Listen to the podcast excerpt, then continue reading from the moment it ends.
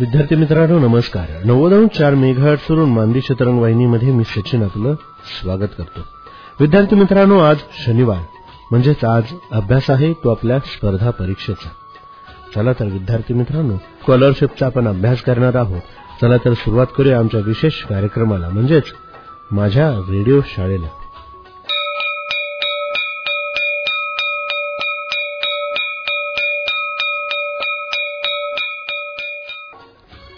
विद्यार्थी मित्रांनो आता आपण ऐकणार आहोत स्कॉलरशिप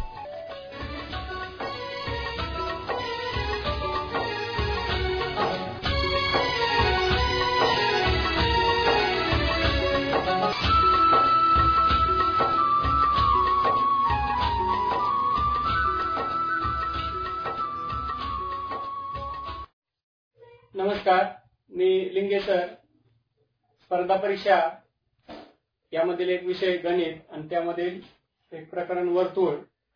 वर्तुळ प्रकरणावर वर्तुळ संदर्भात असणारे काही गुणधर्म त्याच्यावरती बनवला होता. आणि त्याच गुणधर्मावर आधारित हा व्हिडिओ आहे. तिथं आपण असे रफ वर्तुळ काढलेलं आहे. म्हणजे एखादं साहित्य घेऊन काही वर्तुळ काढलेलं नाही. आपल्याला इथं महत्वाचं काय आहे? की प्रश्नामध्ये काय दिलेलं आहे आणि काय विचारले स्पर्धा परीक्षेसाठी खरा व्हिडिओ आहे. कमी वेळात प्रश्न सोडवायचा आहे. की ओ केंद्र असलेल्या वर्तुळात ओबीची लांबी दहा आहे. वर्तुळाची त्रिज्या दहा सेमी. वर्तुळ केंद्रापासून जिवेचे अंतर सहा सेमी आहे. तर वर्तुळाच्या जिवेची लांबी काढा. म्हणजे एबीची लांबी काढा. हे सेमी मध्ये दिलेलं आहे हे सेमी मध्ये आहे. मग आता हा काटकोन त्रिकोण तयार होते काटकोन त्रिकोणातील दोन बाजू दिल्यानंतर उरलेली बाजू आपण पायथागोरस सिद्धांताने शोधतो. थोडक्यात कर्ण दिलाय. म्हणजे वर्गाची वजाबाकी घेऊन काय घ्यावं लागेल? वर्गमूळ घ्यावं लागेल. दहाचा वर्ग शंभर. सहाचा वर्ग छत्तीस. शंभर वाजा छत्तीस चौसष्ट. आणि चौसष्टचे वर्गमूळ आठ. पण आपण गुणधर्म काय शिकलोय? वर्तुळ केंद्रातून जीवे टाकलेले लंब जिवेज तो भागतो म्हणजे जिवेचे दोन भाग समान होतात. कधी लंब असेल त्यावेळी. मग हे आठ असल्यामुळं एएम ची लांबी सुद्धा किती आली? आठ सेमी आली. म्हणजे एबी ची लांबी आठ अधिक आठ किती येणार आहे? सोळा सेमी. थोडक्यात काटकोन त्रिकोण दिल्यानंतर कोणतेही दोन बाजू दिल्या तर उरलेली बाजू पायथागोरस सिद्धांताने आपण शोधतो. हेही माहीत आहे. जर त्रिकूट पाठ असेल तुमचं की सहा आठ दहा तर एका सेकंदात वर्गाची वजाबाकी सुद्धा करावी लागणार आहे. लागणार नाही. आणि शिवाय जर त्रिकूट पाठ नसेल तर कर्ण दिल्यानंतर कर्ण दिल्यानंतर वर्गाची वजाबाकी ही कृती आपण ध्यानात ठेवली आणि नंतर वर्गमूळ घे त्यानंतर दुसरा प्रश्न ओ केंद्र असलेल्या वर्तुळात एलियम जीवा एस ला समांतर आहे. शिवाय ओएन ही एलियम ला लंब आहे. आता ओ एन ही एलियम ला लंब असल्यामुळे एस टीला सुद्धा लंब असणार आहे कारण ह्या दोन जेव्हा काय आहेत समांतर आहेत. ओएन ची लांबी सहा सेमी दिलेली आहे. एलएम ची लांबी सोळा. आता वर्तुळ केंद्रातून जीवेवर टाकलेले लंब जीवेस दुभागतो. एलएम सोळा असल्यामुळे हे किती येईल? आठ येईल. त्यानंतर आपल्याला प्रश्न काय येत? तर वर्तुळाची सर्वात मोठ्या जीवेची लांबी काढा. एका परीक्षेला आलेलं उदाहरण आहे. वर्तुळाच्या सर्वात मोठ्या जीवेची लांबी काढा. अगोदर आपण काटकोन त्रिकोण तयार करून घेऊ. म्हणजे या काटकोन त्रिकोणात ही तुमची त्रिज्या निघेल. सहा आठ इथल्या माहितीनुसार सहा आठ दहा असं एक त्रिकूट आहे. मग आता ही झाली त्रिज्या. आता वर्तुळाची त्रिज्या दहा सेमी आल्यामुळे वर्तुळाचा व्यास किती होईल? दहा अधिक दहा वीस सेमी वर्तुळाचा व्यास म्हणजेच काय असते? तर वर्तुळाची सर्वात मोठी जीवा असते हे पाचशे सहावी पासूनच तुम्ही शिकताय. त्यामुळे वर्तुळाची सर्वात मोठी जीवा किती आली? वीस सेमी थोडक्यात ह्या दोन्ही उदाहरणात आपण कोणता गुणधर्म वापरला? वर्तुळ केंद्रातून जीवे टाकले लंब जीवेस दोहरतो यानंतर प्रश्न क्रमांक तीन. या आकृतीमध्ये ओ केंद्र असलेल्या वर्तुळात माप कोण ओबीसी बरोबर पस्तीस अंश तर माप कोण बीएससी ची माप काढा. थोडक्यात आकृती पाहिल्यानंतर आपल्याला लक्षात येते कोण बीओसी हा केंद्रीय कोण आहे. कारण कोणाचा शिरोबिंदू हा वर्तुळ केंद्र आहे. आणि कोण बीएसी हा आंतरलिखित कोण आहे. म्हणजे इथं आपल्याला आंतरलिखित कोण आणि केंद्रीय कोणाचा गुणधर्म वापरायचा ह्याही प्रश्नातून त्याही प्रश्न. तर आपण काय शिकलोय? केंद्रीय आंतरलिखित कोणाचे माप विचारले म्हणजे या कंसाचे माप आपल्याला शोधावं लागणार आहे.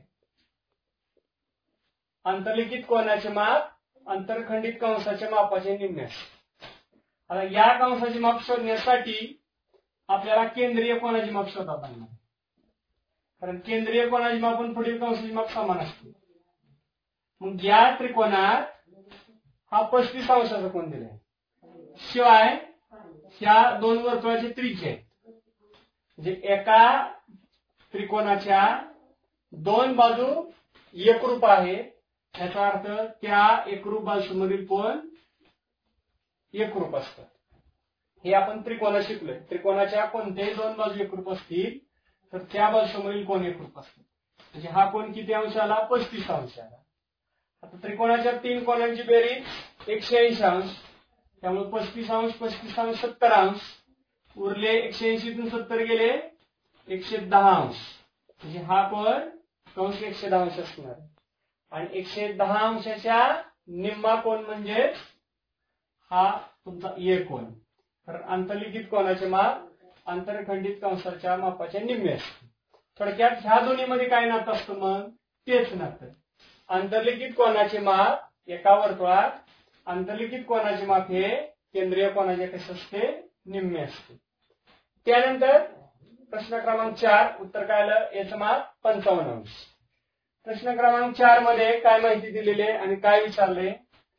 कोण? ए ओ बी हा एकशे वीस अंश कोण आहे? कोण? सी डी ए मध्ये बाजू सी डी एकरूप बाजू सी ए तर काय शोधा? माप कोण? सी ए डी चं माप शोधायचं. माप कोण? C A D C A D चं केलेली आहे बघा. मग आता आपल्याला सी ए डी या कोणाचा विचार केला? तर सी ए डी हा कोण?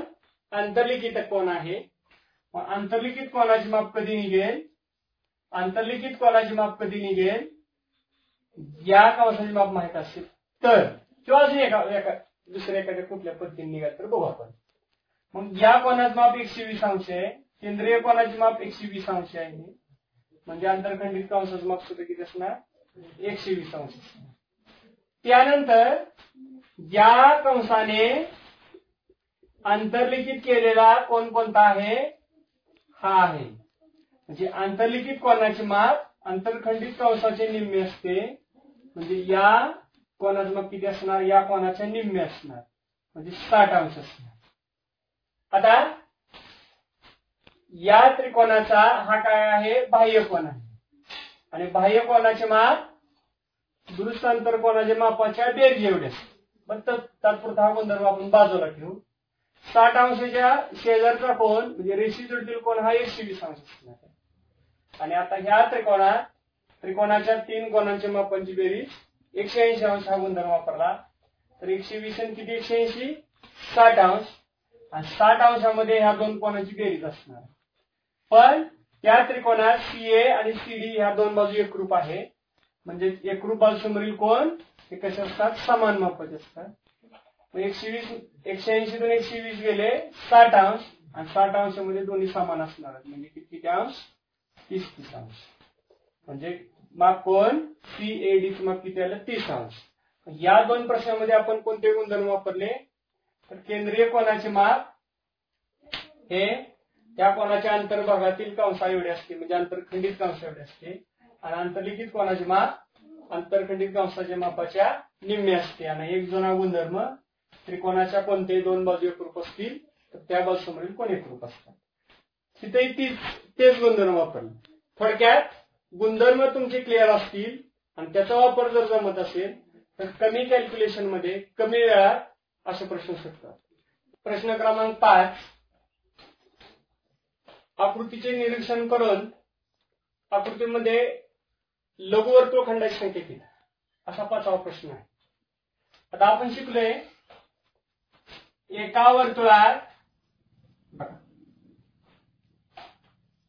एका वर्तुळात एका जीवेमुळे एक लघुवर्तुळ खंड तयार होतो आणि एक विशाल वर्तुळ खंड तयार होतो. मग आता आपण ही जर जीवा पकडली ही जीवा किती वर्तुळाची आहे? ती आधी बघूया. खालची जीवा खालच्या खालचा रेषाखंड किती वर्तुळाचा जीवा आहे बघूया आपण. मोठ्या वर्तुळाची जीवा आहे आतील वर्तुळाची जीवा आहे आणि ह्याही वर्तुळाची जीवा आहे. म्हणजे तीन वर्तुळाची जीवा असल्यामुळे एका वर्तुळात एका जीवेमुळे एक लोक वर्तुळखंड तयार होतो. तस ही बाजू बघा ही बाजू मोठ्या वर्तुळात जीव आहे. हिथून एवढी बाजू आतील वर्तुळात जीव आहे. आणि हिथून एवढी बाजू आतील वर्तुळाची जीव आहे. म्हणजे तीन जीवा अ, वर्तुळ लघुवर्तुळखंड तयार झाले. आता ह्या बाजूचा विचार करूया ह्या जीवेचा विचार करूया. ही बाजू मोठ्या वर्तुळाची जीवा आहे आतील वर्तुळाची जीवा आहे म्हणजे त्यातील बाहेर बरं का आणि आतील वर्तुळाची मात्र नाही स्पर्शिका दिसते. म्हणजे थोडक्यात ह्या रेषाखंडामुळे दोन लघुवर्तुळखंड तयार झाले. एका वर्तुळात एका जीवेमुळे एक लघुवर्तुळखंड तयार होते हे माहिती आता तिसऱ्या बाजूला विचार करू वरच्या. ही बाजू मोठ्या वर्तुळाची जीवा आहे मात्र आतील वर्तुळाची स्पर्शिका आहे आणि त्याच्या आतील वर्तुळाची काय शोध म्हणजे थोडक्यात एक तीन दोन पाच आणि एक सहा लघुवर्तुळखंड तयार होतात. आणि जेवढे लघुवर्तुळखंड तयार होतात तेवढेच विशाल वर्तुळखंड तयार होतात. म्हणजे प्रश्न काय विचारला तर लघुवर्तुळखंडाची संख्या किती? किती आली? सहा आली. यानंतर म्हणजे आपण गुणधर्म काय शिकलो होतो? लघुवर्तुळखंड आणि विशाल वर्तुळखंड एका वर्तुळात एका जीवेमुळे एक लघुवर्तुळखंड आणि एक विशाल वर्तुळखंड तयार तसं एका वर्तुळात एका व्यासामुळे दोन अर्धवर्तुळखंड तयार होतात. आता इथं सवा प्रश्न काय आहे? एका चौरसाची परिमिती साठ सेमी आहे. चौरसाला चौरसाच्या चारही बाजूला आतून स्पर्श करणाऱ्या वर्तुळाची त्रिज्या काढा. आता चौरसाची परिमिती साठ सेमी आहे. म्हणजे प्रत्येक बाजू दहा सेमी असणार आहे. म्हणजे एबी दहा बीसी दहा सीडी दहा आणि एडी दहा. आता वर्तुळाची त्रिज्या विचारली. म्हणजे एबी ला समांतर असणारी बाजू मी इथं काढली. एबी ला समांतर असणारी बाजू इथं काढली. शिवाय वर्तुळात स्पर्शबिंदून काढलेली त्रिज्या स्पर्शिकेला लंब असते. म्हणजेच चौरसाचा प्रत्येक कोण काटकोन असतो. म्हणजे या बाजूला ही बाजू काय झाली? समांतर झाली.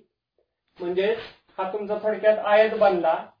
आता आयत बनल्यामुळे समोरासमोरील बाजू समान. मग ए बी किती आली होती? चौरसाची परिमिती साठ सेमी आहे. म्हणजे प्रत्येक बाजू किती असणार? पंधरा सेमी असणार. म्हणजे चौरसाची बाजू पंधरा सेमी आली.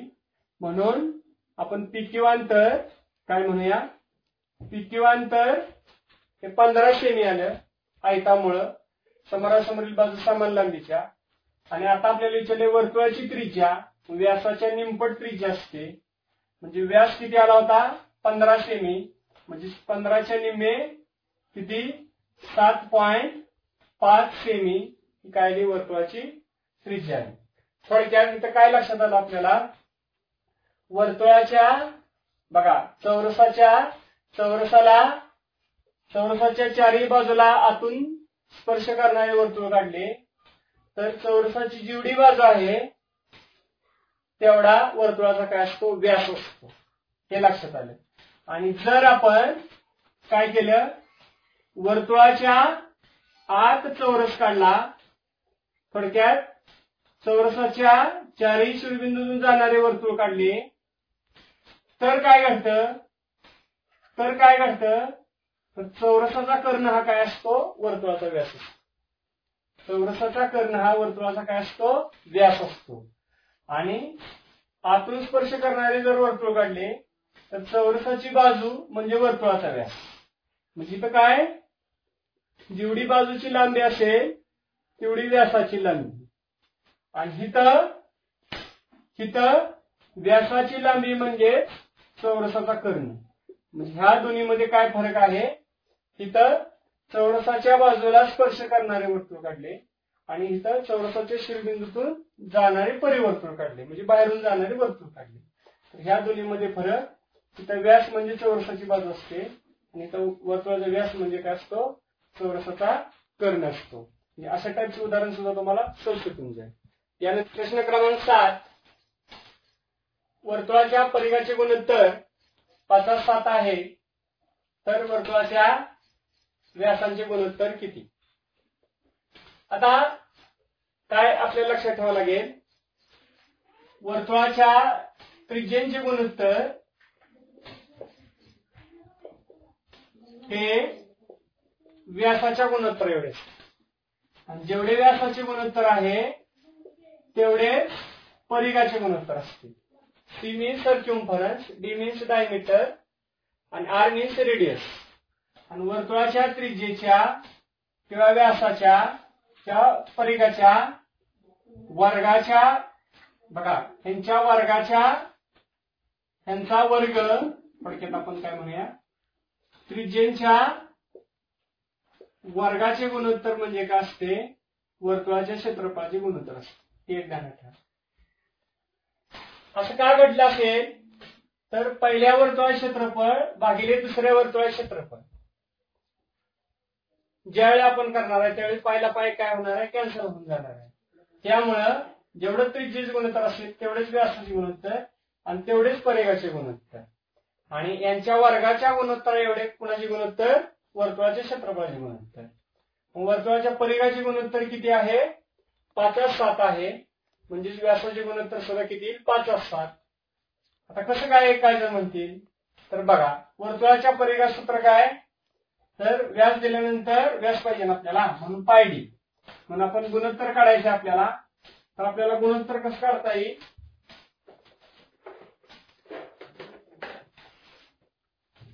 बघा गुणोत्तर कसं काढता येईल? पायडी वन छेद पायडी टू. पहिल्या वर्तुळाचा परीख भागिले दुसऱ्या वर्तुळाचा परीख म्हणजे पायला पाय काय झाले?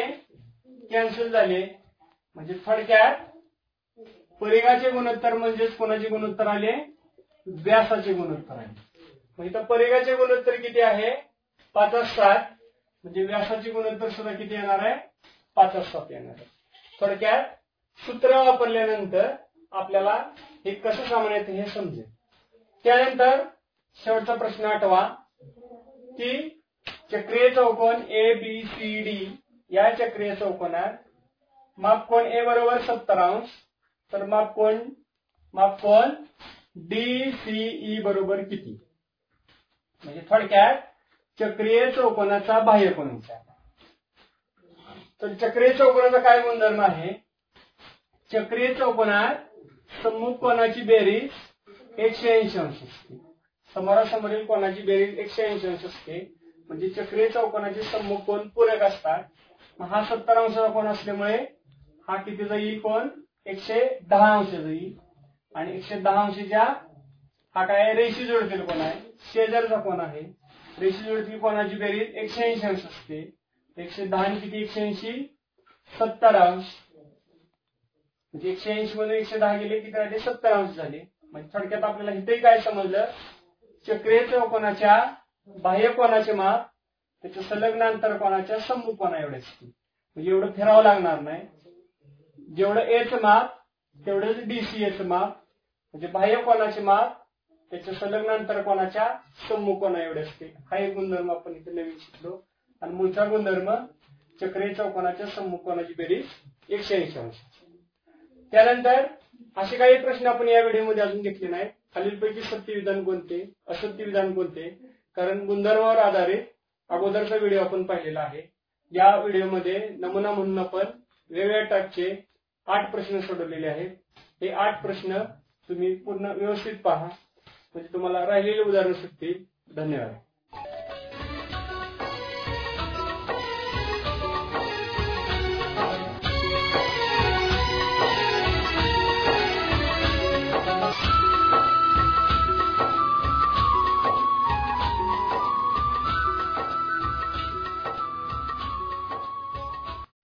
नमस्ते मुलांनो. मला तुम्हाला नवनवीन गोष्टी शिकवायला फार आवडतं. तुम्हाला नवीन गोष्टी शिकायला मजा येते का? आज आपण वेगळ्या रंगांची किमया ही नवीन गोष्ट आज शिकणार आहोत. गोष्ट तशी जुनीच आहे पण त्याची जादू आपण आज शिकणार आहोत. अगदी लहानपणापासून तुम्ही वेगवेगळे रंग शिकलेला आहात. पोपटाचा रंग हिरवा टोमॅटोचा रंग लाल गाजराचा रंग कोणता पानांचा रंग कोणता असं लहानपणापासून शिकलात. परंतु रंग म्हटल्यानंतर मला पाचवीच्या पाठ्यपुस्तकातली पद्मिनी विनिवारींची कविता मला आठवते. रंग जादूचे पेटी मधले इंद्रधनुचे असती. पांढऱ्यातून निघती साती पुन्हा पांढरे होती. इंद्रधनुष्य मुलांना तुम्ही कधी पाहिले का? ते केव्हा दिसत? ते तर दिसतं पावसाळ्यात. कधी दिसतं पण पावसाळ्यात? जेव्हा पाऊस येऊन गेल्यानंतर ऊन पडतं लगेचच तेव्हा पावसाच्या जे पाण्याचे थेंब असतात त्या थेंबावर सूर्याची किरण पडतात आणि सूर्याची किरण पडल्यामुळं त्या पांढऱ्या रंगातून असे हे सात रंग आपणाला पसरलेले दिसतात आणि त्याच मनमोहक चित्र आपणाला त्या आकाशामध्ये दिसतं तेच ते इंद्रधनुष्य. पण ही कविता ऐकल्यावर माझ्या मनामध्ये एक उत्सुकता निर्माण झाली ती म्हणजे पांढऱ्यातून निगती साती पुन्हा पांढरे होती हे कसं शक्य आहे? म्हणून त्यासाठी आपण छोटासा प्रयोग करून बघणार आहोत. मुलांना हे काय केलं? न्यूटनने एक गोलाकार चक्र तयार केलं. त्यात इंद्रधनुष्याचे सात रंग त्याच्यामध्ये रंगवले आणि अशा पद्धतीनं ते चक्र तयार करून ते गोलाकार फिरवलं. तर वेग आल्यानंतर त्या सात रंगाचे आपल्याला पांढरा रंग आल्यासारखा दिसतो. म्हणजे पांढऱ्यातून निगती साती पुन्हा पांढरे होती याचा प्रत्यय आपणाला या प्रयोगातून दिसून येतो. तुम्ही हा घरी करून पहा. मुलांनो हे जे सात रंग रंगवलेले आहेत जे आपले सात रंग आहेत इंद्रधनुष्याचे ते पांढऱ्या रंगापासून बनलेले आहेत. आणि जेव्हा हे चक्र गोलाकार फिरतं तेव्हा आपले डोळे काय करतात? की या सात रंग मिक्स करतात एकत्र करतात आणि आपणाला पुन्हा त्याचा पांढरा रंग दिसतो. अशा असा हा प्रयोग आहे. आता तो आपण पाहिला. पण इंद्रधनुष्याच्या बाबतीत आपल्याला अजून माहिती स्पर्धा परीक्षेच्या दृष्टीनं माहिती असणं गरजेचं आहे की जेव्हा सूर्य पूर्वेला असतो तेव्हा इंद्रधनुष्य आपणाला पश्चिमेला दिसतो. आणि सूर्य जेव्हा पश्चिमेला असतो तेव्हा इंद्रधनुष्य आपणाला पूर्वेला दिसतं. म्हणजे इंद्रधनुष्य पश्चिमेला दिसलं तर ती वेळ कोणती? तर ती सकाळची आहे कारण त्यावेळी सूर्य पूर्वेला आहे हे लक्षात ठेवायचं. मुलांनो आपण आपल्या परिसरामध्ये हिरव्या रंगाच्या सुद्धा कितीतरी छटा पाहत असतो. ब्लाऊज पीच्या दुकानात गेला तरी कितीतरी छटा आपल्याला पाहायला मिळतात. हे सारे रंग कसे बनतात हे आता आपण मुलांनो आता हे तीन रंग मी इथं ताटलीमध्ये ठेवलेले आहेत. लाल पिवळा आणि निळा. हे आहेत प्रथम श्रेणीचे रंग म्हणजे मुख्य श्रेणीचे रंग. या तीन रंगांपासूनच सगळ्या रंगांच्या छटा तयार होतात वेगवेगळ्या शेड तयार होतात. आता त्या कशा होतात ते आपण बघूयात. आता समजा हा लाल रंग आहे आणि त्याच्यामध्ये आपण पिवळा रंग मिक्स करू.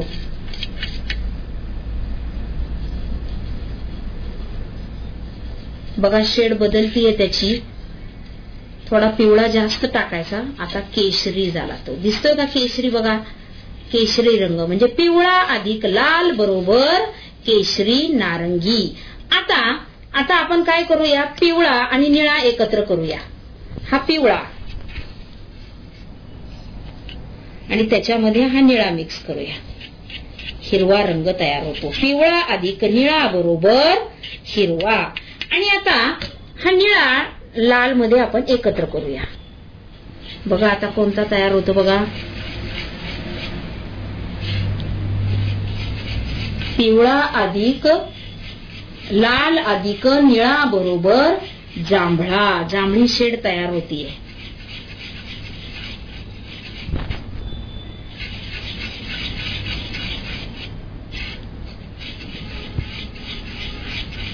असा रंग मिक्स करायचा जांभळी शेड तयार झालेली बघा इथल्या फुलासारखीच. तुम्ही असा करून बघा. म्हणजे आता आपणाला लक्षात येईल की तांबडा अधिक पिवळा बरोबर नारंगी पिवळा अधिक निळा बरोबर हिरवा तांबडा अधिक निळा बरोबर जांभळा हे प्रथम श्रेणीचे रंग आहेत. आणि त्यातून हे द्वितीय श्रेणीचे रंग तयार झाले म्हणजे नारंगी हिरवा आणि जांभळा. हे द्वितीय श्रेणीचे रंग. आता द्वितीय श्रेणीचे रंग जेव्हा तुम्ही एकत्र कराल ते तुम्ही स्वतः करून पाहिजे जेव्हा आपण स्वतः कृती करून पाहतो तेव्हा लवकर लक्षात राहतं नारंगी अधिक हिरवा कोणता होतो ते पहा. हिरवा अधिक जांभळा कोणता होतो ते पहा. नारंगी अधिक जांभळा कोणता होतो ते पहा. स्वतः तुम्ही कृती करून पहा. म्हणजे तुम्हाला लक्षात येईल. मग आता ह्याची माहिती देण्याची गरज काय आहे? आपल्याला ती कविता आहे त्या कवितेखाली ह्या सगळी माहिती दिलेलीच आहे. परंतु शिष्यवृत्ती परीक्षेच्या दृष्टिकोनातून आपल्याला जर असा प्रश्न दिला ता तांबडा पिवळा ला नारंगी तर पिवळा निळ्याला काय? तर आपणाला समान संबंध शोधताना आपणाला तिथे हिरवा रंग लिहिता आला पाहिजे. आपण ही स्वतः कृती करून त्याच्यासाठी पाहिली. आता असे वेगवेगळे प्रश्न याच्यावर विचारले जातात. त्याचप्रमाणे इंद्रधनुष्यातले रंग आपण पाहिले तर ते इंद्रधनुष्यातले जे रंग आहेत ते तानापिही नि पाजा तानापिही नि पाजा याप्रमाणे रंग ते पाठ करायचे आहे त्यातला जो पा आहे पा म्हणजे पांढरा नव्हे पा म्हणजे पारवा. इंद्रधनुष्यामध्ये पांढरा रंग नसतो तर त्याच्याऐवजी पारवा असतो. अशा पद्धतीनं आपल्याला क्रमाने येणारा शब्द सांगताना सुद्धा इंद्रधनुष्यातले क्रमाने रंग पाठ पाहिजे. आणि त्याच्यानंतर आपल्याला वेगवेगळ्या रंगांच्या छटा मी सांगितलं. त्या रंगांच्या छटा जेव्हा खूप लाल जास्त लाल असतो तेव्हा आपण म्हणतो लाल भडक. लाल भडक रंगाची साडी आहे. निळा शार समुद्र आहे. काळा कुट्ट माणूस आहे. काळा कुट्ट काळे कुट्ट केस आहेत असं आपण म्हणतो. पिवळी जर्द फुलं आहेत. ह्या सगळ्या रंगांच्या छटा आहेत. म्हणजे जेव्हा जास्त पिवळा तेव्हा आपण पिवळा झरतो जास्त पांढरा तेव्हा पांढरा शुभ्र. अशा पद्धतीने ही रंगांच्या छटा दिसतात. आपल्याला याच्यावरही प्रश्न विचारला जातो. लाल भडक तसे निळा काय तर निळाशार असा पर्याय येतो. आता ही रंगांची किमया शिकत असताना मुलांनो वेगवेगळ्या ठिकाणी हे रंग वेगवेगळे अर्थ सांगत असतात. बघा आता आपल्या राष्ट्रध्वजाचं नाव आहे तिरंगा. त्या तिरंग्यातला जो केशरी रंग आहे त्या केशरी रंग आपणाला काय सांगतो? त्यागाचं आणि शौर्याचं प्रतीक सांगतो. म्हणजे केशरी रंग त्यागाचं शौर्याचं प्रतीक हिरवा रंग आपल्या समृद्धीचं भरभराटीचं प्रतीक असतं तर पांढरा रंग हा शांततेचं प्रतीक असतं. आता आपण जेव्हा सिग्नलला रस्त्यावर उभं राहतो सिग्नल येतो तेव्हा लाल रंग तुम्हाला थांबा सांगतो. पिवळा रंग जाण्याच्या तयारीत राहा असं सांगतो. तर हिरवा रंग आता तुम्ही पुढे जाऊ शकता पुढे जा असं सांगतं. अशा पद्धतीने हे रंग वेगवेगळ्या ठिकाणी आपल्याला वेगवेगळे अर्थ सांगत असतात. त्याचप्रमाणे आपणाला तुम्ही रत्न रत्नहार ऐकला असेल रत्न खूप महाग असतात हेही ऐकलंय. मी खरं रत्नहार पाहिलेला नाही परंतु ही रत्न महाग असतात हे मात्र ऐकलंय. मग ज्योतिषाकडे गेल्यानंतर तो आपणाला काय सांगतो? म्हणजे एका ती रत्न घातलेल्या अंगठ्या देतो. त्या अंगठ्यांमध्ये ही रत्न असतात. ते रत्नांचे रंग आपणाला माहिती असले पाहिजेत पांढऱ्या रंगाच्या रत्नाला मोती असं म्हणतात हिरव्या रंगाच्या रत्नाला पाचवं असं म्हणतात लाल रंगाच्या रत्नाला माणिक असं म्हणतात. पिवळ्या रंगाचं रत्न पुष्कराज तर निळ्या रंगाचं रत्न निलंबर. अशा पद्धतीनेही आपणाला ही रत्नांची रंग माहीत असले पाहिजे हे स्कॉलरशिपच्या दृष्टिकोनातून नॉलेज आपण नेहमी असं फास्ट घ्यायचं ब्रॉड घ्यायचं की जेणेकरून आपणाला कोणत्याही प्रकारचा प्रश्न विचारला तरी आपणाला त्याचं उत्तर देता आलं पाहिजे. म्हणजे रंगांच्या बाबतीत सामान्य ज्ञान असेल शेतीविषयक सामान्य ज्ञान असेल किंवा अन्य कोणतंही सामान्य ज्ञान आपणाला बुद्धिमत्तेच्या दृष्टीने उपयोगी पडतं. आता ही अशी आपण वेगवेगळी रंगांची किमया शिकलेलो आहोत. त्यातून तुम्हाला वेगवेगळे रंग कसे बनायचे तेही शिकलेलो आहोत. त्याचप्रमाणे आपण ही रंगांची जी कविता आहे पद्मिनी मिनीवाल्यांची ती सुद्धा आपण या ठिकाणी शिकलेलो आहोत. मुलांनो आपण एखादं सुंदर निसर्ग चित्र काढतो तेव्हा आकाशाला निळा रंग देतो. त्याखाली वेगवेगळ्या रंगांच्या छटा काढतो. निळ्या आभाळातून असे राघू उडताना दाखवतो. तांबूस काळसर रंगांचे डोंगर काढतो. त्याच्याखाली घर काढतो. त्या घराला तपकिरी रंगाच्या विटांच्या भिंती काढतो. त्या घरावर लाल लाल लाल रंगाची कवलं काढतो. आणि शेवटी कसं म्हणतो? सजले आता तुमचे घरकुल. पुढती त्याच्या पसरा हिरवळ. पाऊल वाटे वरून तांबड्या सखे सोबती येती. रंग जादूचे पेटी मधले इंद्रधनुचे असती. आनंदाशी जुळवून देतील सदैव तुमची नाती. ही पाचवीची पद्मिनी बिलिवानी यांची कविता सुद्धा तुम्हाला या निमित्तानं अभ्यासता येईल. रंगांशी मैत्री कला करा ते तुम्हाला नक्की आनंद देतील. आणि परीक्षेच्या दृष्टिकोनातून रंगांची किमया आपण सगळ्यांनी जाणून घ्यायची आहे. धन्यवाद.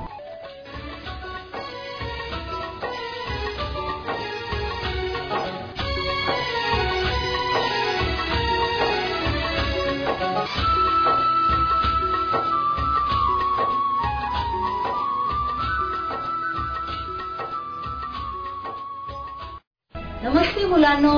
आज आपण इंग्रजी विषयाकडे वळणार आहोत आणि इंग्रजी विषयातील महत्त्वाचा ग्रामरचा घटक आपण इथे शिकणार आहोत.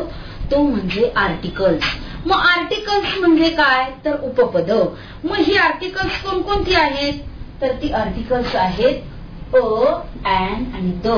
आर्टिकल्स किती आहेत? तीन आर्टिकल्स आहेत. आणि त्याचा वापर नामाच्या अगोदर करायचा असतो.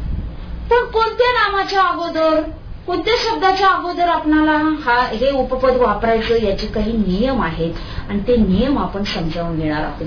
त्याच्यासाठी तुम्हाला मराठीमधून आपण नाम शिकलेलो आहोत आणि ते नाम म्हणजेच नाऊन त्या नाऊनच्या अगोदर आपणाला कोणकोणत्या नाऊनच्या अगोदर कोणकोणतं उपपद वापरायचं हे आपण इथे शिकणार आहोत.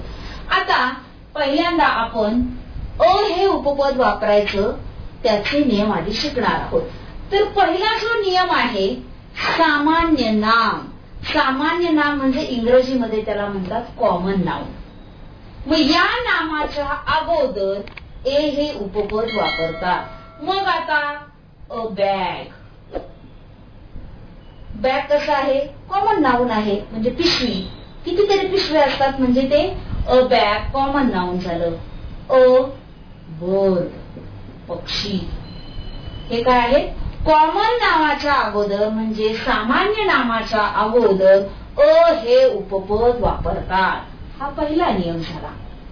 आता दुसरा नियम किती जी नावं आहेत ते जे नाऊन आहे ते मोजता आलं पाहिजे म्हणजे काउंटेबल नाव आता शुगर ही मोजता येईल काय? वन टू थ्री फोर नाही म्हणजे शुगरच्या अगोदर आपण अ हे वापरू शकणार नाही.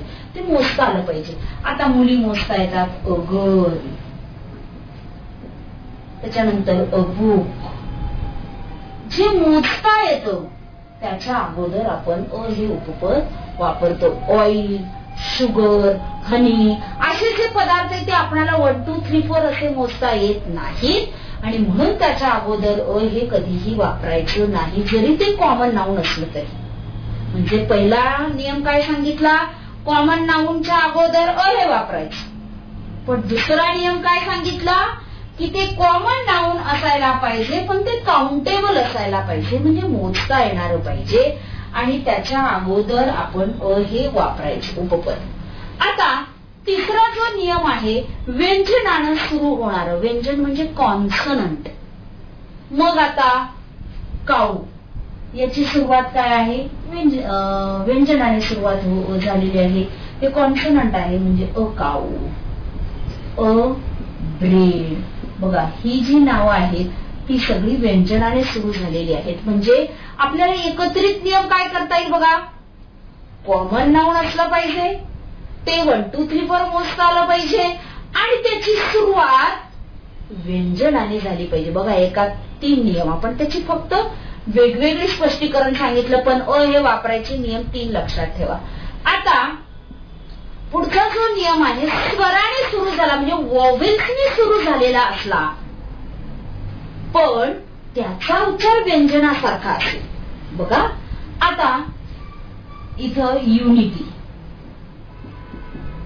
वर नियम काय आहे? व्यंजनाने सुरू झाला असेल तर त्याच्या पाठीमागे अ हे वापरायचं. पण आता इथे युनिटी यू हे वॉव्हेल्स आहे. पण तरी सुद्धा आपणाला इथे अ वापरा वापरण्याची परवानगी आहे. कारण यूचा विच्चा उच्चार जो आहे तो स्वरासारखा नाही.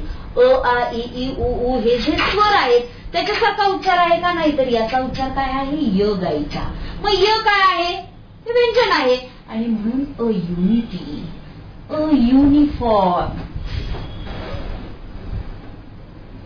बघा असे कितीतरी युनिट अशा पद्धतीने ज्याचा उच्चार व्यंजनासारखा होतो पण हे वॉव्हेल्सने सुरू आहे पण व्यंजनासारखा उच्चार आहे.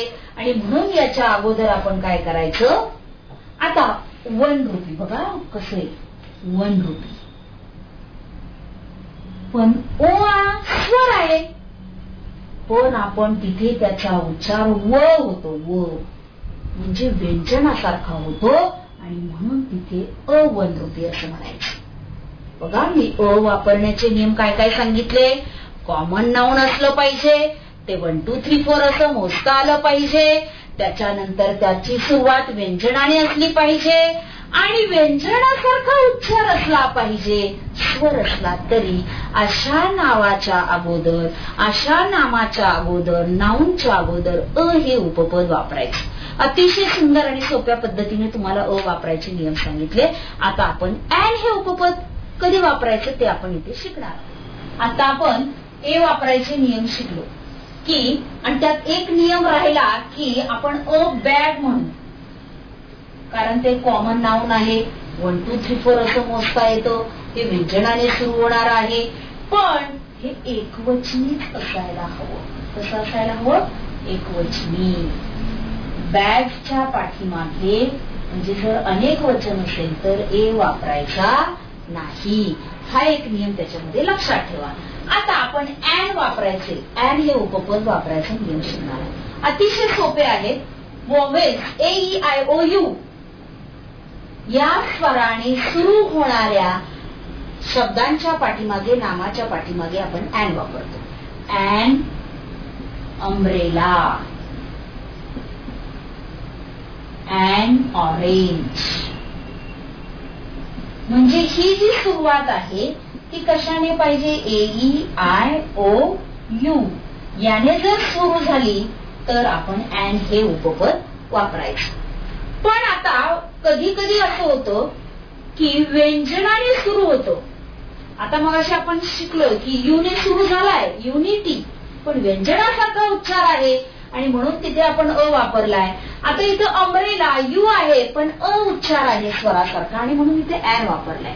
आता इथे व्यंजनाने सुरू होणारा पण वॉवेल सारखा उच्चार. बघा आपला नियम काय आहे?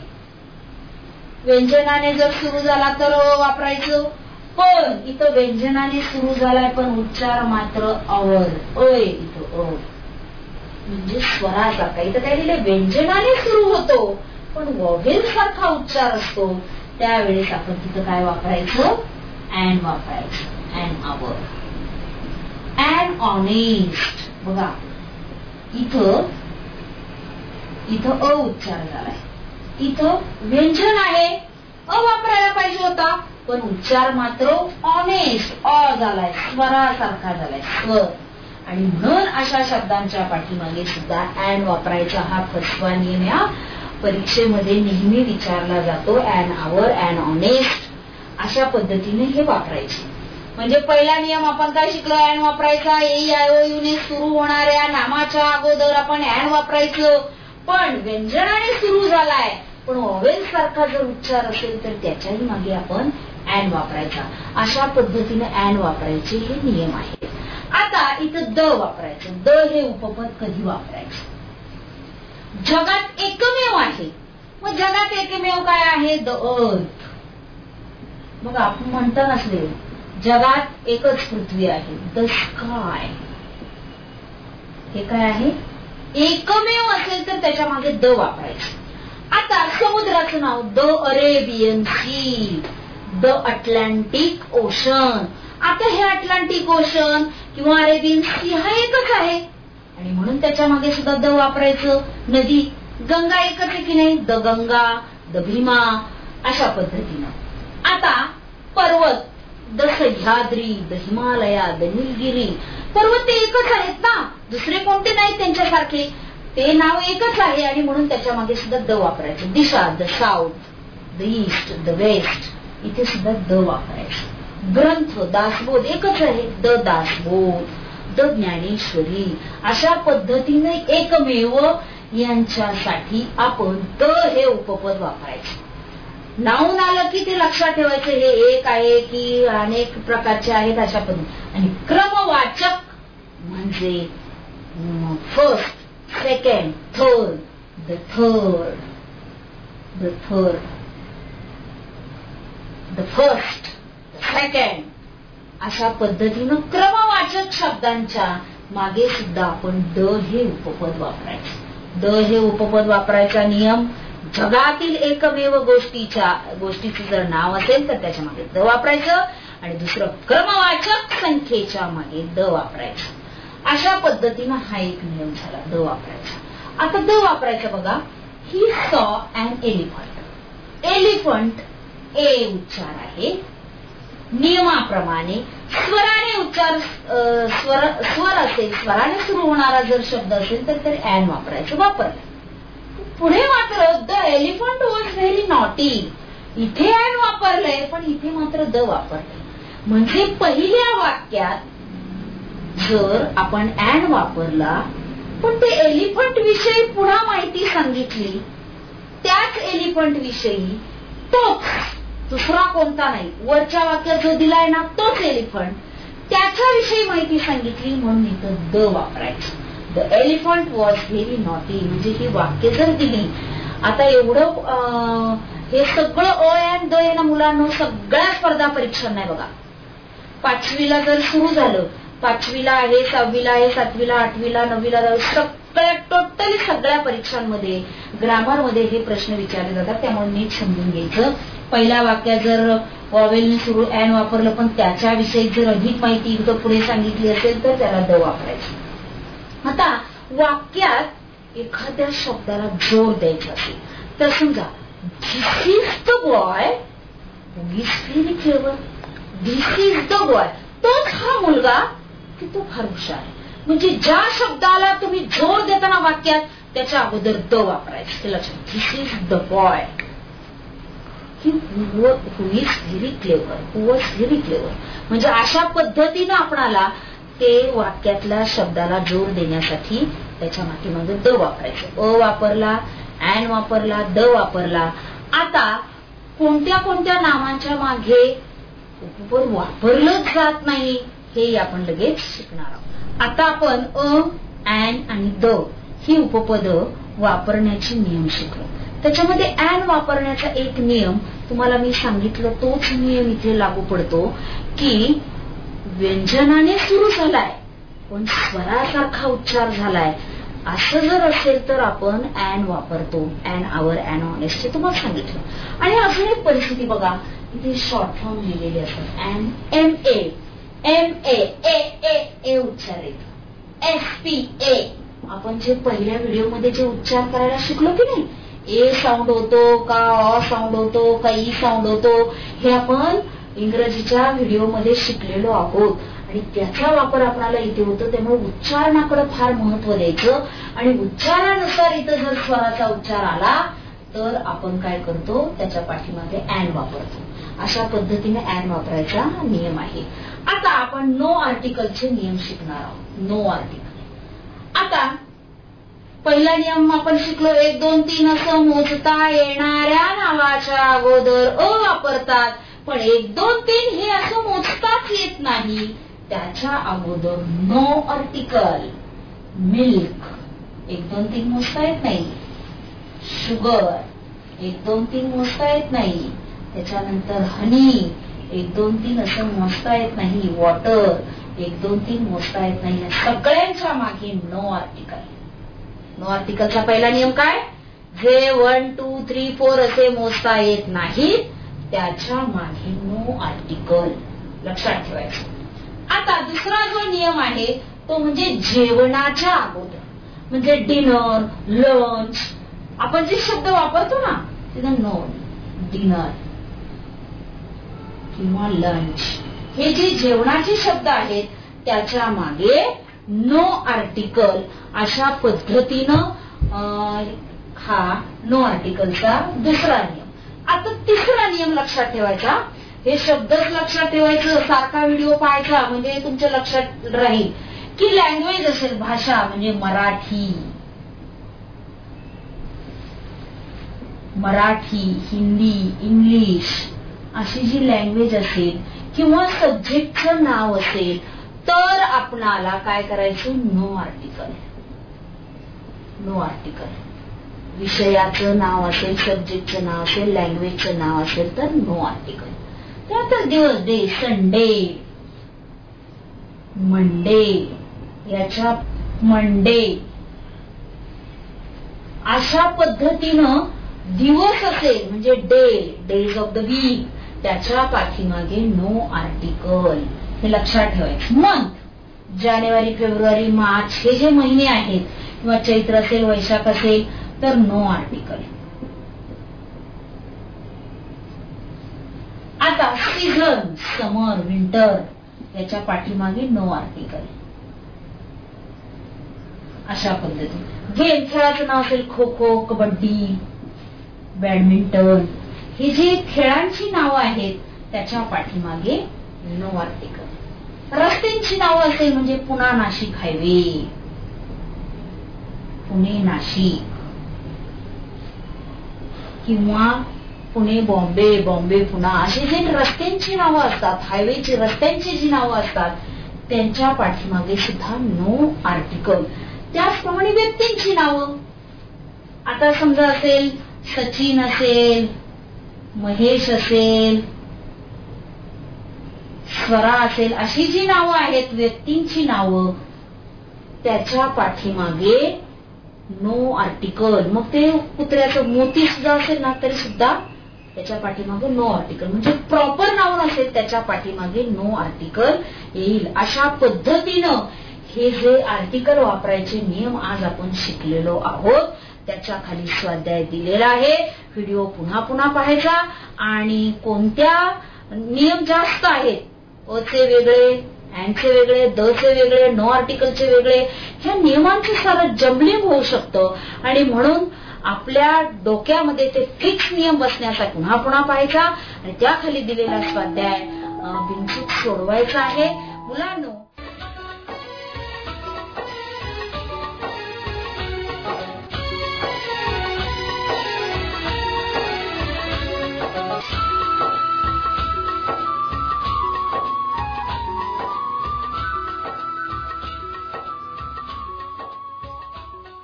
नमस्ते मुलांनो. आज मी तुम्हाला एक नवीन घटक शिकवणार आहेच परंतु तुमच्यासाठी एक महत्वाची गोष्ट दाखवण्यासाठी आली आहे. पण त्याच्यासाठी जो अधिक अभ्यास करण्यासाठी अधिक सरावासाठी आपणाला पुस्तकांची गरज असते. आता हे आहे यशोदीप जनरल नॉलेजचं पुस्तक. याच्यामध्ये काय काय आहे? याच्यामध्ये सगळ्या विषयांच्या नोट्स आहेत. म्हणजे सगळ्या विषयांची सूत्र महत्त्वाचे मुद्दे जे जे काही आपणाला सूत्र रूपाने लक्षात ठेवायचे ते सगळं आहे. आणि इंग्रजी विषयासाठी आपण शंभर पानं याच्यामध्ये दिलेलं आहे. त्याच्यामध्ये सोडवण्यासाठी सुद्धा तुम्हाला जागा दिलेली आहे. आणि मराठी मराठीचे काही महत्त्वाचे मुद्दे इंग्रजी संपूर्ण बुद्धिमत्तेचे काही महत्वाची सूत्र गणिताची सगळी महत्वाची टिपणं आणि सगळं सामान्य ज्ञान जे बुद्धिमत्तेला लागतो त्या सगळ्या विषयांचा समावेश या यशोदीप जनरल नॉलेज पुस्तकामध्ये आहे. हे पुस्तक तुम्हाला आता उपलब्ध होऊ शकणार आहे. तुम्ही घरातच बसून फोन पे किंवा गुगल पे करून आम्हाला पैसे पाठवल्यास आम्ही तुम्हाला घरपोच ही पुस्तके पाठवू शकू. तर जरूर हे पुस्तक तुम्ही खरेदी करा. अशाच प्रकारचं आपणाला आपण घटकानुसार जे शिक्षण घेतो ते घटक संपल्यानंतर आपणाला त्या घटकाची संपूर्ण तयार तयारी करण्यासाठी घटक निहाय भाग एक. याच्यामध्ये खूप साऱ्या म्हणी वाप्रचार शब्दसमूहाबद्दल एक शब्द प्रचंड संख्येनं दिलेला आहे की जे इतर स्पर्धा परीक्षांसाठी सुद्धा उपयुक्त आहे. म्हणजे मराठीच्या अभ्यासासाठी शंभर पानं तुम्हाला खास पाठांतरासाठी दिलेली आहेत. आणि पुढे घटक न्याय प्रश्नपत्रिका दहा दिलेल्या आहेत भाषा आणि गणित हा भाग एक झाला घटक न्याय आणि हा घटक न्याय भाग दोन हा इंग्रजी आणि बुद्धिमत्ता या विषयासाठी आहे. आणि खूप छान प्रश्न आहेत. आता आपण परिमिती शिकणार आहोत. परिमिती म्हटलं की आपल्याला किती प्रकारचे प्रश्न विचारू परीक्षेत विचारतील? असे जवळजवळ पंचेचाळीस प्रकारचे प्रश्न याच्यामध्ये सेट केले. अपूर्णांकावर तर जवळजवळ साठ प्रकारचे प्रश्न सेट केलेले आहेत असं खूप सुंदर पुस्तक हे तुम्हाला उपलब्ध होऊ शकणार आहे. त्यानंतर आपणाला डिसेंबर नंतर आपणाला जे संपूर्ण अभ्यासक्रमावर आधारित पेपर सोडवायचे असतात त्या संपूर्ण अभ्यासक्रमावर आधारित अगदी काठिण्य पातळीनुसार बोर्डाला प्रश्नपत्रिका जशा विचारल्या जातात तशा संपूर्ण प्रश्नपत्रिकांचा संच संपूर्ण अभ्यासक्रमावरचा हा संच आपल्याला उपलब्ध होणार आहे. त्यानंतर पाचवीला नवोदय परीक्षा आहे आणि नवोदय परीक्षेसाठीचे हा प्रश्नसंच हा तुम्हाला उपलब्ध होणार आहे. ही सगळी पुस्तकं तुम्हाला फोन पे गुगल पे केल्यानंतर तुम्हाला मिळतील. आणि मुलांना कोणत्याही स्पर्धा परीक्षेची तयारी करण्यासाठी अगदी लहानपणापासून जर केली तर तुम्हाला नक्की यश मिळेल. आता तुमची लहान भावंड किंवा नातेवाईक असतील किंवा दिवाळीच्या भाऊबीजेला भेट द्यायची असतील तुमची भावंड असतील तर लहान गटासाठी म्हणजे तीन ते सात वर्ष वयोगटापर्यंत आई वडिलांनी मुलांशी काय गप्पा मारायच्या? सगळं इंग्रजी आणि मराठी एकाच गतीनं कसं शिकायचं याची सुंदर मुलांना माहितीपर काही बेड बेडकाची माहिती मोराची माहिती आणि खूप सुंदर पद्धतीचं हे पुस्तक तुम्हाला हे तीन ते सात वर्ष वयोगटासाठी उपलब्ध होणार आहे. आणि पहिली आणि दुसरीसाठी हे पुस्तक वर्गाची पण तयारी आणि स्पर्धा परीक्षेची तयारी याच्यासाठी सुद्धा तुम्हाला इथे चाळीस प्रश्नपत्रिका याच्यामध्ये पहिली दुसरीसाठी दिलेल्या आहेत. ही सगळी पुस्तकं तुम्हाला यशोदी प्रकाशनाची उपलब्ध होतील. फोन पे किंवा गुगल पे करून जरूर ही पुस्तकं तुम्ही मागवा. त्यासाठी कॉन्टॅक्ट करा फोन करा आणि फोन करण्यासाठी तुम्हाला स्वाध्यायामध्ये किंवा व्हिडिओच्या खाली फोन नंबर दिलेला आहे त्याच्यावर संपर्क नमस्ते मुलांनो. आज आपण इंग्रजी विषयातील ग्रामर हा जो भाग आहे त्या ग्रामर मधलं पार्ट ऑफ स्पीच आणि त्यातील ऍडजेक्टिव्ह शिकणार आहोत. आणि ऍडजेक्टिव्ह म्हणजे काय? तर ऍडजेक्टिव्ह म्हणजे डिस्क्रायबिंग वर्ड डिस्क्रायबिंग वर्ड म्हणजे काय? वर्णन करणारा शब्द. डिस्क्रायबिंग वर्ड म्हणजे काय? वर्णन करणारा शब्द. त्यालाच आपण मराठीमध्ये काय म्हणतो? विशेषण डिस्क्रायबिंग वर्ड म्हणजे वर्णन करणारा शब्द म्हणजेच नामाचं वर्णन जो शब्द करतो नामाबद्दल अधिक माहिती म्हणजे नाऊंबद्दल अधिक माहिती सांगतो त्या शब्दाला आपण विशेषण म्हणतो आणि इंग्रजी त्याला ऍडजेक्टिव्ह म्हणतो. आता मी इथं काही नाउन्स लिहिलेले आहेत. आता हे नाउन्स टी किंवा इकडचा आपण अगोदर भाग बघू. हाऊ इज मँगो मँगो कसा आहे? मुलगा कसा? हुशार मुलगा धीट मुलगा खोडकळ मुलगा. असे जे आपण वर्णन करणारे शब्द वापरतो त्याला विशेषण म्हणतो. तसंच इंग्रजीमधून आहे हाऊ इज मँगो मँगो कसा? मग काय काय सांगता येईल बघा.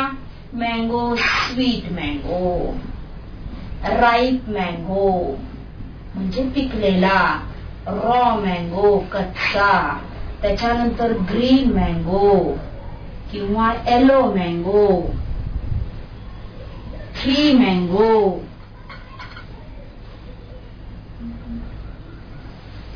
त्याच्यानंतर चीप स्वस्त एक्सपेन्सिव्ह असे कितीतरी वर्ड आपणाला वापरता येतील. साधे शब्द स्मॉल मँगो बिग मँगो बघा हुईस मँगो असं म्हटल्याबरोबर हे जे सगळे शब्द आहेत यांनी त्या मँगोचं काय केलं वर्णन केलं. मँगो विषयी अधिक माहिती सांगितली आणि म्हणून हे सगळे डिस्क्रायबिंग वर्ड आहेत हे सगळे ऍब्जेक्टिव्ह आहेत म्हणजेच त्याला आपण काय म्हणतो? विशेषण. आणि हे नेहमी ऍब्जेक्टिव्ह कुठं येतं? नेहमी बहुदा नामाच्या अगोदर येत.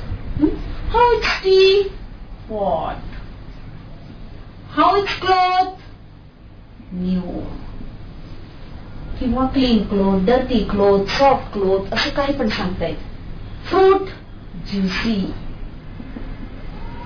frock new frock असे आपल्याला वर्णन करणारे शब्द डिस्क्रायबिंग वर्ड आता परीक्षेमध्ये तुम्हाला काय सांगितलं की is the correct describing word for frock की असे कोणकोणत्या वस्तूंची चित्र दाखवली जातील चित्र दाखवली जातील किंवा शब्द सांगितले जातील आणि त्याच्यासाठी आपणाला ऑप्शन मधला डिस्क्रायबिंग वर्ड शोधावा लागेल. आता डिस्क्रायबिंग वर्ड हा अतिशय सोपा आहे. त्यासाठी आपण काही वाक्य घेऊ. आता तुम्ही सराव करताना काय करायचं? जसं मँगोचं केलं की नाही तसं वेगवेगळ्या वस्तू घेऊन ती वस्तू विचारायची.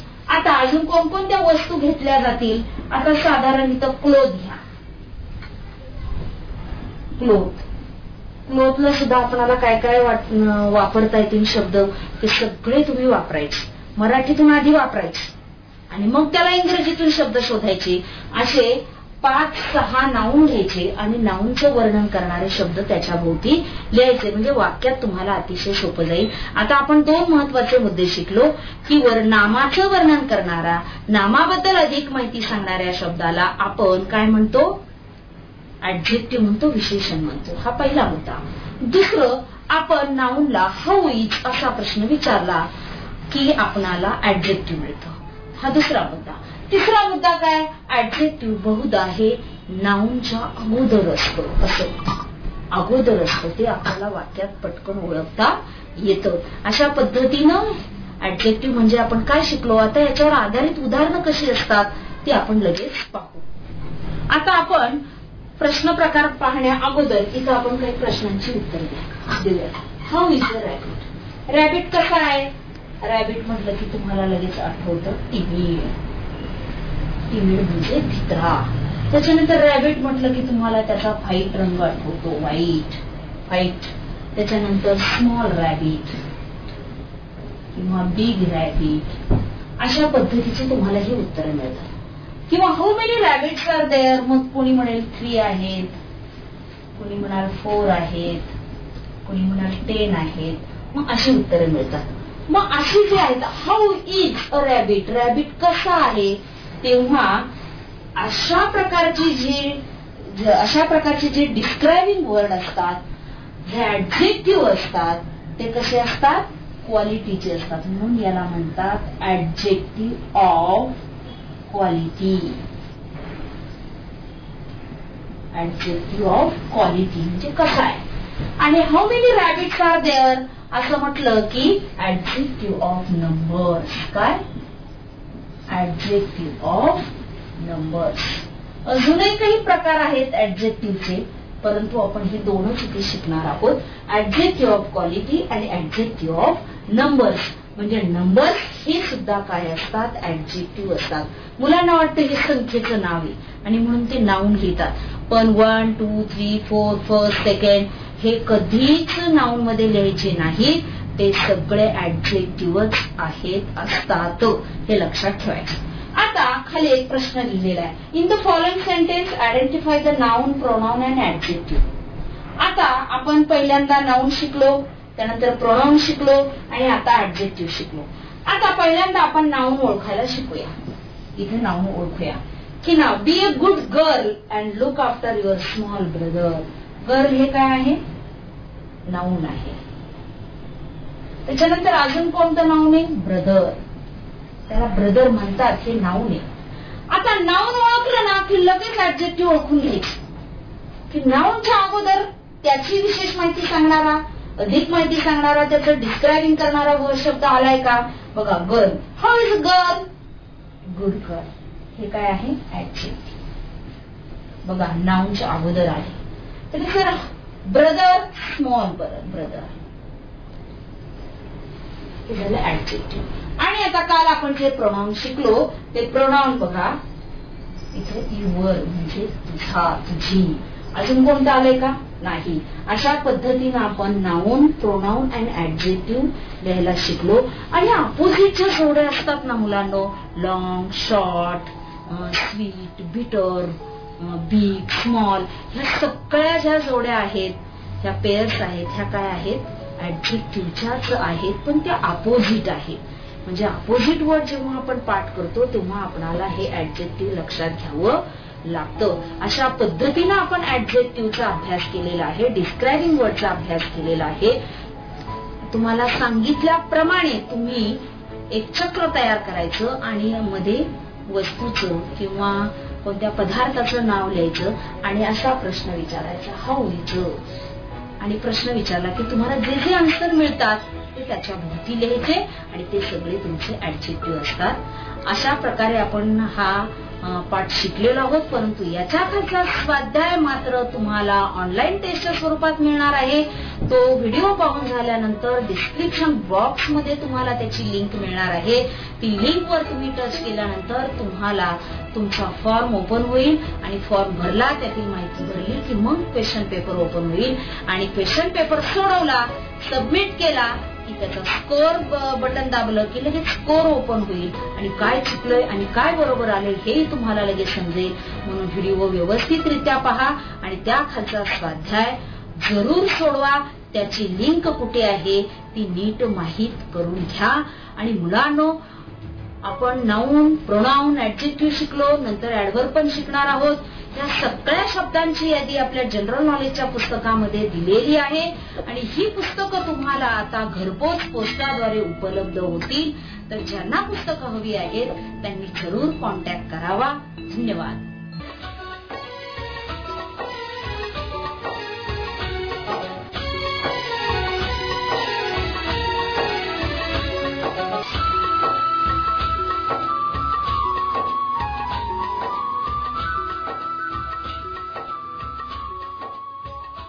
विद्यार्थी मित्रांनो आमचा हा कार्यक्रम तुम्हाला कसा वाटला हे नक्कीच आमच्यापर्यंत पोहोचवा.